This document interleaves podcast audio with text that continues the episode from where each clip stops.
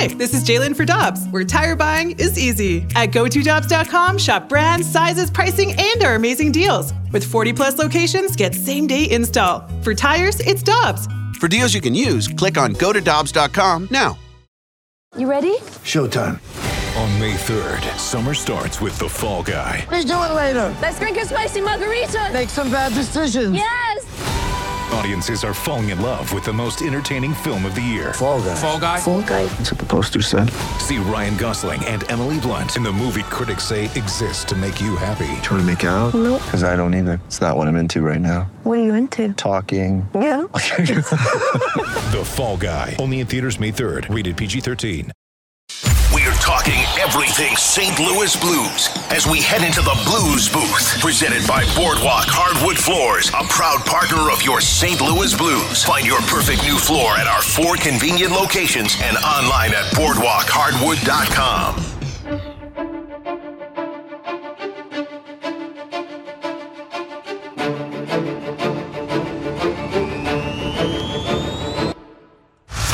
With Super Bowl champ Carey Davis, I'm Randy Karraker, and we go to the Brown and Crouppen Celebrity Line.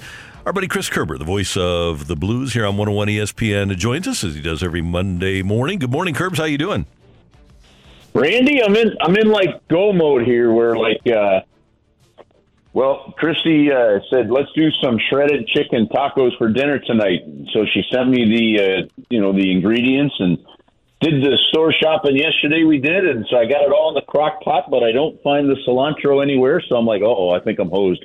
That's how I start my morning. When you get up on a Monday morning and can't find the cilantro, you have to evaluate your week. No, Here's man. the thing, Kerbs. Because it is a crock pot and you have eight hours, you can make your way over to Schnucks, pick up some cilantro, just throw it in there. Nobody will be, uh, nobody will know the difference if you just throw the cilantro in there a little bit late. You'll be fine.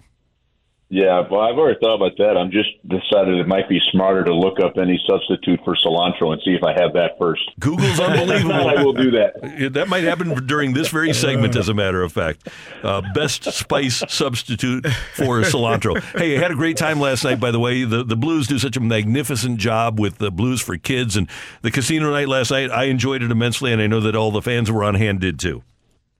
Pretty cool event. Uh, they, they they did it with a VIP dinner beforehand, um, which is something they hadn't done before. That was really awesome, and uh, you know, it had the entire coaching staff there, every single one of the players, and sitting with fans, dealing cards, and raising a ton of money. I mean, what what the Blues do with the money that they raised last night, Randy, goes to the Blues Care Family Fund over at St. Louis Children's Hospital, and that that helps uh, that helps families that come in with lodging, meals, transportation, other needs that they have. And you know, we we talked to a couple of the patients last night that was part of the program, and you know, these families go in and they're you know, in one case we were talking to a, a young boy at eight years old or a year ago was having a brain tumor removed, and and you know, just the things that are going through the minds of the mom and dad. And and the other, really, what's an amazing aspect of what Children's Hospital does is they they care for the whole family. They they know that that impact could have an impact on the brother, the sister that's not there, that's not able to be at the hospital, right? And um, and those are those are things that become part of the family care um, that they're acutely aware of, and then and these funds go to help those families. So just on the money raised last night, it's going to actually help deliver those needs to over 1,400 families at Children's Hospital. Pretty cool, pretty amazing, really. Hey, Kerbs, tr- uh, transitioning on the hockey on, on the ice. The uh, Blues made another trade uh, the past couple of days, trading Barbashev to the Vegas Knights, and they got back a young man in Zach Dean. Probably were trying to get a first round pick. Las Vegas may not have wanted to actually trade a pick, but traded a former first rounder. Who is Zach Dean, and, and what is he to this roster when he eventually gets up here? Well, I, I don't know much about him to be honest with you. I know he represented Team Canada at the World Junior Championship, so that that tells you that he's considered to be one of the top, you know, young players in, in that sense. Um, but honestly, I haven't I haven't seen much of him. What I can tell you, Carey, is I, I look at what Doug Armstrong did here, and I and I find it kind of fascinating. You- You're thinking, okay, you're trading Ivan Barbashev. There's clearly a market for him, and everybody trades for draft picks.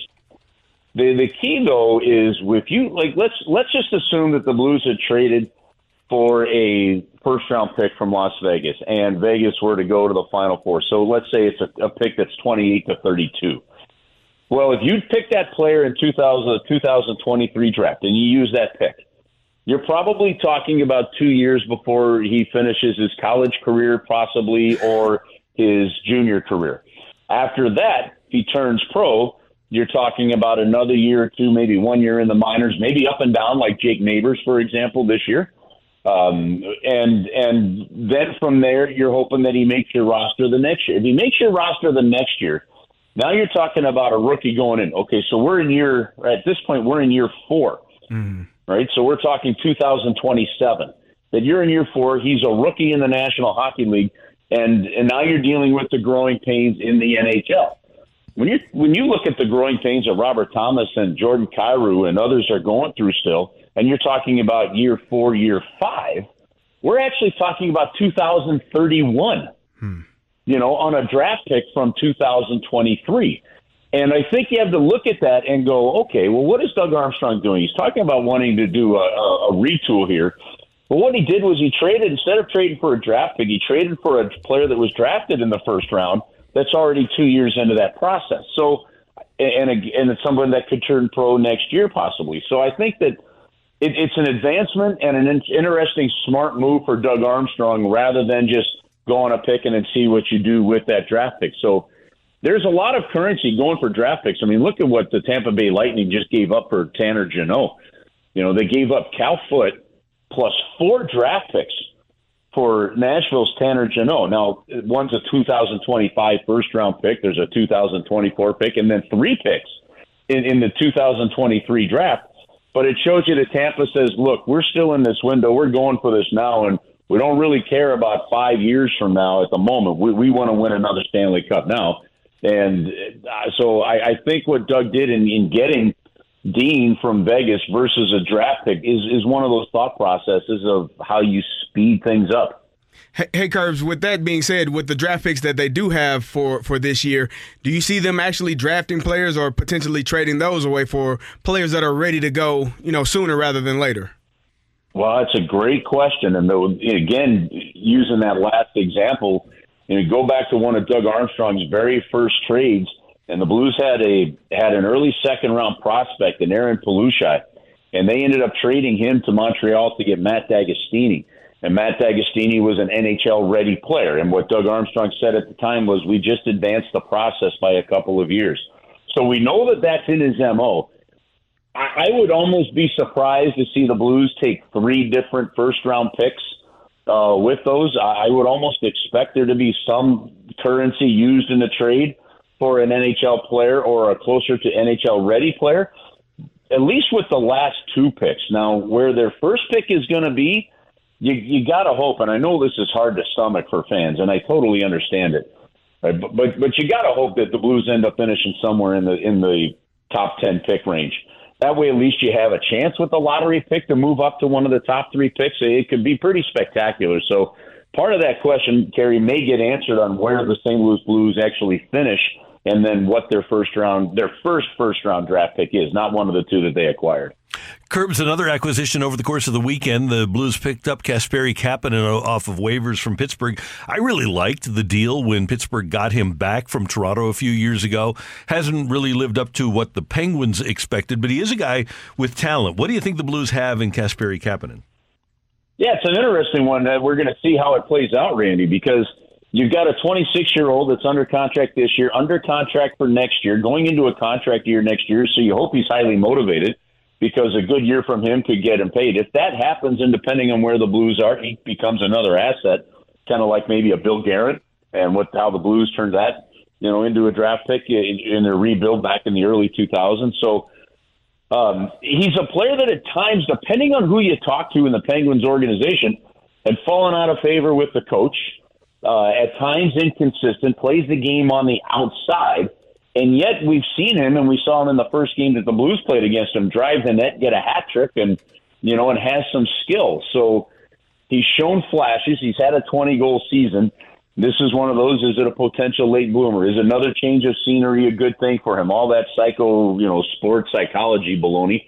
Uh, we'll find out. But uh, in the end, it's a it's an NHL body with experience to come in and and can play. And not only do they need that this year, but they're going to need that next year.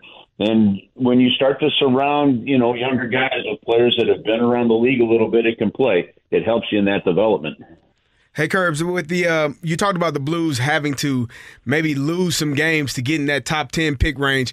Uh, do you think that that's feasible? And, and that's not something that, that is really good for players on the brink of trying to stay on a team or make a team. How do you see that going for this team going forward? I see it as a fascinating clash of philosophies. You've got coaches and players that are prepping and trying to win every single game. And then you've got the reality knowing that the higher draft pick you get right now is better for your future. How does that all play out? You know, and and how does a general manager manage those expectations? Plus, you know, the you know making sure that you're taking care properly of guys like Brayden Schenn and Parayko Falcon, these guys, these veteran players. So, and and look, and Carey, I mean, you've seen this in pro sports. So have you, Randy. You let a losing culture creep in. You you let the losing culture creep into your dressing room. Mm. Sometimes it can metastasize in bad ways and can it can be hard to get out. So that's a delicate balance. All I do know is this: you've got 24 games to go, and the higher the draft pick you end up getting, the better. So if I'm, I guess my advice to Blues fans would be this: I don't know what's going to happen in these final 20 plus games. But if you lose more than you win, don't lose a whole lot of sleep over it. It's actually beneficial right now. Absolutely. Uh, Kerbs the Google machine tells us that parsley is a, a decent replacement for cilantro. Well, I got some of that. That's, there, there See, that's why I was going to look that up. Yeah. Yeah, so I we got some of that. we are a full service program right here. That's why I love you guys. It's important, and, and, and my you know my crock pot dinner. Thanks you very much. you got it. Kerbs, have a great day. Thanks so much, and we'll talk to you soon. All right, guys, have an awesome week. You too. That's the voice of the blues here on 101 ESPN, the one, the only Chris Kerber.